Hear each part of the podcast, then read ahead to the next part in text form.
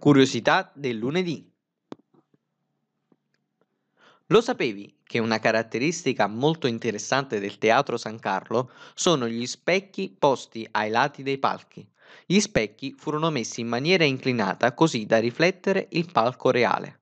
Questo stratagemma fu adottato perché pare che all'epoca nessuno potesse applaudire uno spettacolo se prima non lo avesse fatto il re.